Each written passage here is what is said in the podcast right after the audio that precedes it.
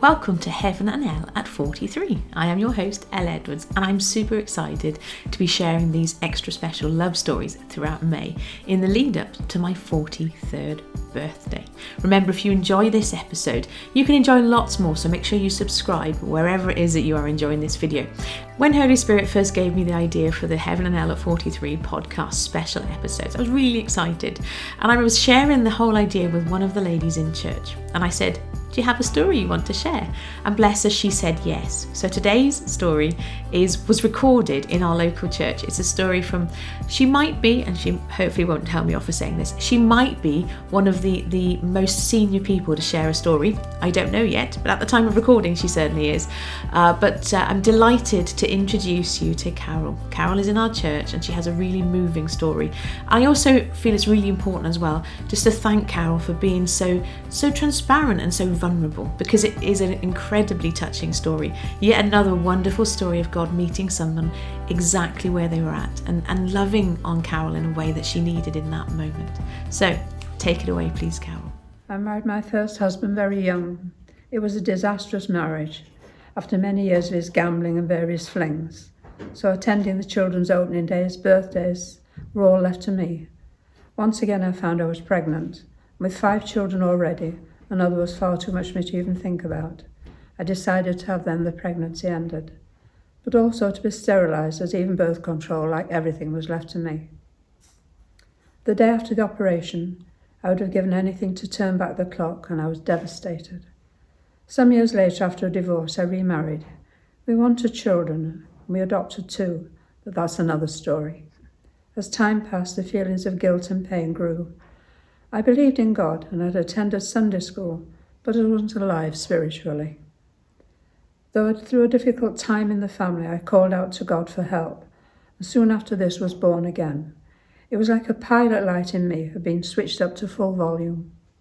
We bought a video called Heaven is for Real. This was a true story of a minister's son aged about six who died but was revived. In this time he was in heaven, Jesus introduced him to his older sister. The boy said, What's her name? And Jesus said, She has no name. She was stillborn. Some months later, the boy asked his parents about her, and they were shocked, having never spoken, of course, of her. Now I knew that God had forgiven me, and suddenly I was finding I'd realized, but what about my child? Had she forgiven me? I was in torment, and my anguish just grew. I prayed and asked God to let me know if she'd forgiven me. And I said, Could you let me see the name Lydia, which is my grandmother's name, somewhere or a sign or, well, your sovereign Lord, whatever you choose. A few days later, I was idly flipping through stuff on Google, probably looking at dogs and puppies. Suddenly before me was a picture of a young woman kneeling in anguish. She'd had an abortion, and there was a small child touching her head in love. And I nearly fell off the sofa, and I knew without doubt that this was for me. I was so full of joy, I rang my daughter in law, who had been trying for a baby via IVF. I told her and I said I wondered, did she think it would be okay for me to name her? And she said, Oh, yes, Mum. I named the last baby I lost, who was only a few weeks old, but I called her Lydia. You can find the pictures online, and I have read that it has given help to others. The picture of the statue is Martin Hudacek's anti abortion memorial. Thank you. Thank you so much, Carol, again for sharing your story with us. And if you'd like to see that picture, which which touched Carol's heart so much, at the end of this video, you're going to see a still image of that of that of that picture.